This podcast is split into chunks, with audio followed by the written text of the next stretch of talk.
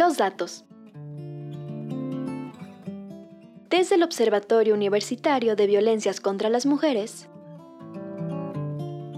con Estela Casados. Hola, ¿qué tal? ¿Cómo están? Soy Estela Casados del Observatorio Universitario de Violencias contra las Mujeres. Agradezco mucho esta oportunidad eh, que nos brinda Radio Universidad y Púrpura para compartir con ustedes algunos de los temas más importantes que hemos analizado dentro del observatorio y que corresponden precisamente a las violencias contra las mujeres que tienen lugar en el estado de Veracruz. En este sentido, queremos hacer énfasis eh, en esta mañana sobre las desapariciones de mujeres en el estado de Veracruz. Precisamente en el lapso que comprende enero a julio de este año, de 2022, tenemos un total de 413 desapariciones únicamente de mujeres. De los principales municipios que cuentan con un mayor número de desapariciones. Tenemos eh, en primer lugar al municipio de Veracruz con 61 mujeres desaparecidas. Jalapa se coloca en segundo lugar con un total de 52 mujeres desaparecidas. En tercer lugar se encuentra el municipio de Martínez de la Torre con 15 desaparecidas y Poza Rica se ubica en el cuarto lugar con 14 mujeres desaparecidas. 255 víctimas de estas 413 que eh, han tenido lugar, esas 413 desapariciones que han tenido lugar de enero a julio de 2022.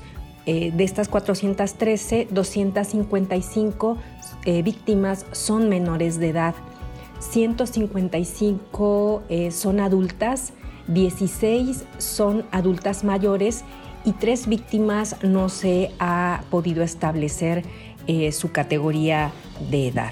No hay que olvidar que estas cifras se dan en el contexto de un histórico eh, numérico en cuanto a desapariciones de mujeres en el estado de Veracruz que en el último año se ha incrementado de manera grave.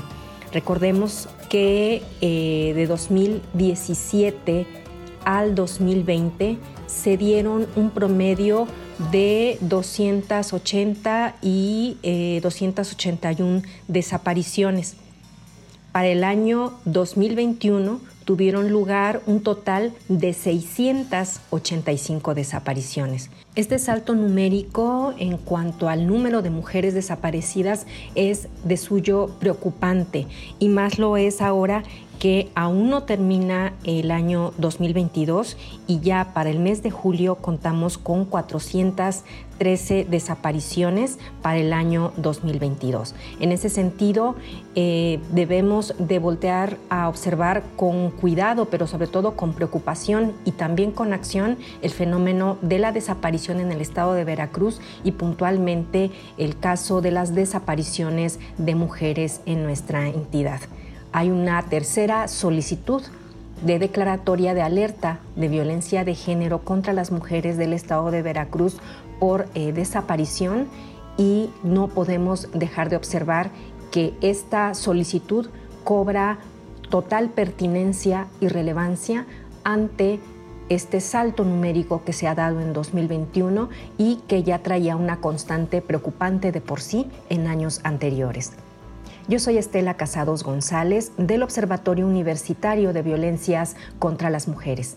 Muchísimas gracias por este espacio a Púrpura. Hasta pronto. Muchas gracias, Brisa Gómez.